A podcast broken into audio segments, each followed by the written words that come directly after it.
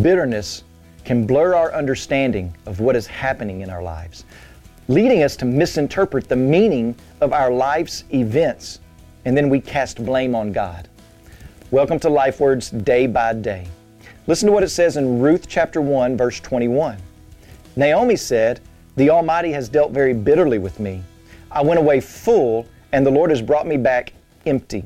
The Lord has testified against me, and the Almighty has brought calamity upon me. So, what does Naomi mean when she says that she went away full and came back empty? Well, she can't be talking about food. She fled Bethlehem in the middle of a famine. I believe she's talking not about food and stomachs, but about relationships and her future. When she and her husband fled Bethlehem because of the family, her life was still secure according to worldly standards. She had a husband and two sons, and that was the common day equivalent of a full retirement plan. But now, that retirement plan has been drained, and she lays the blame fully on God. Naomi's perspective of her current life was a very narrow one. God is to blame for all this. According to her, He dealt bitterly with her.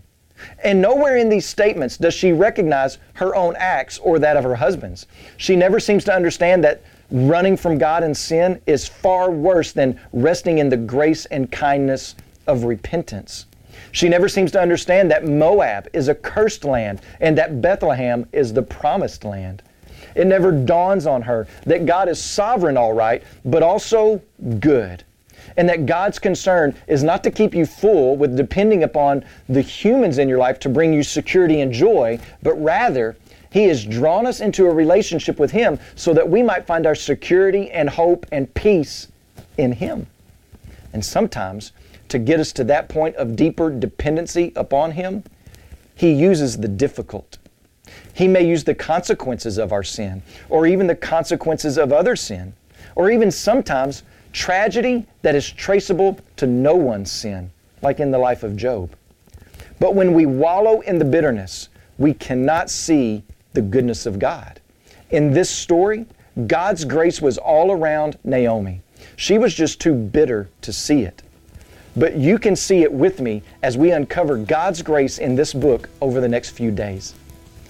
As you pray today, please remember Matthew Prather and his family, our missionaries in Texas. And also remember the Naramba Life Word broadcast that's heard in Tanzania.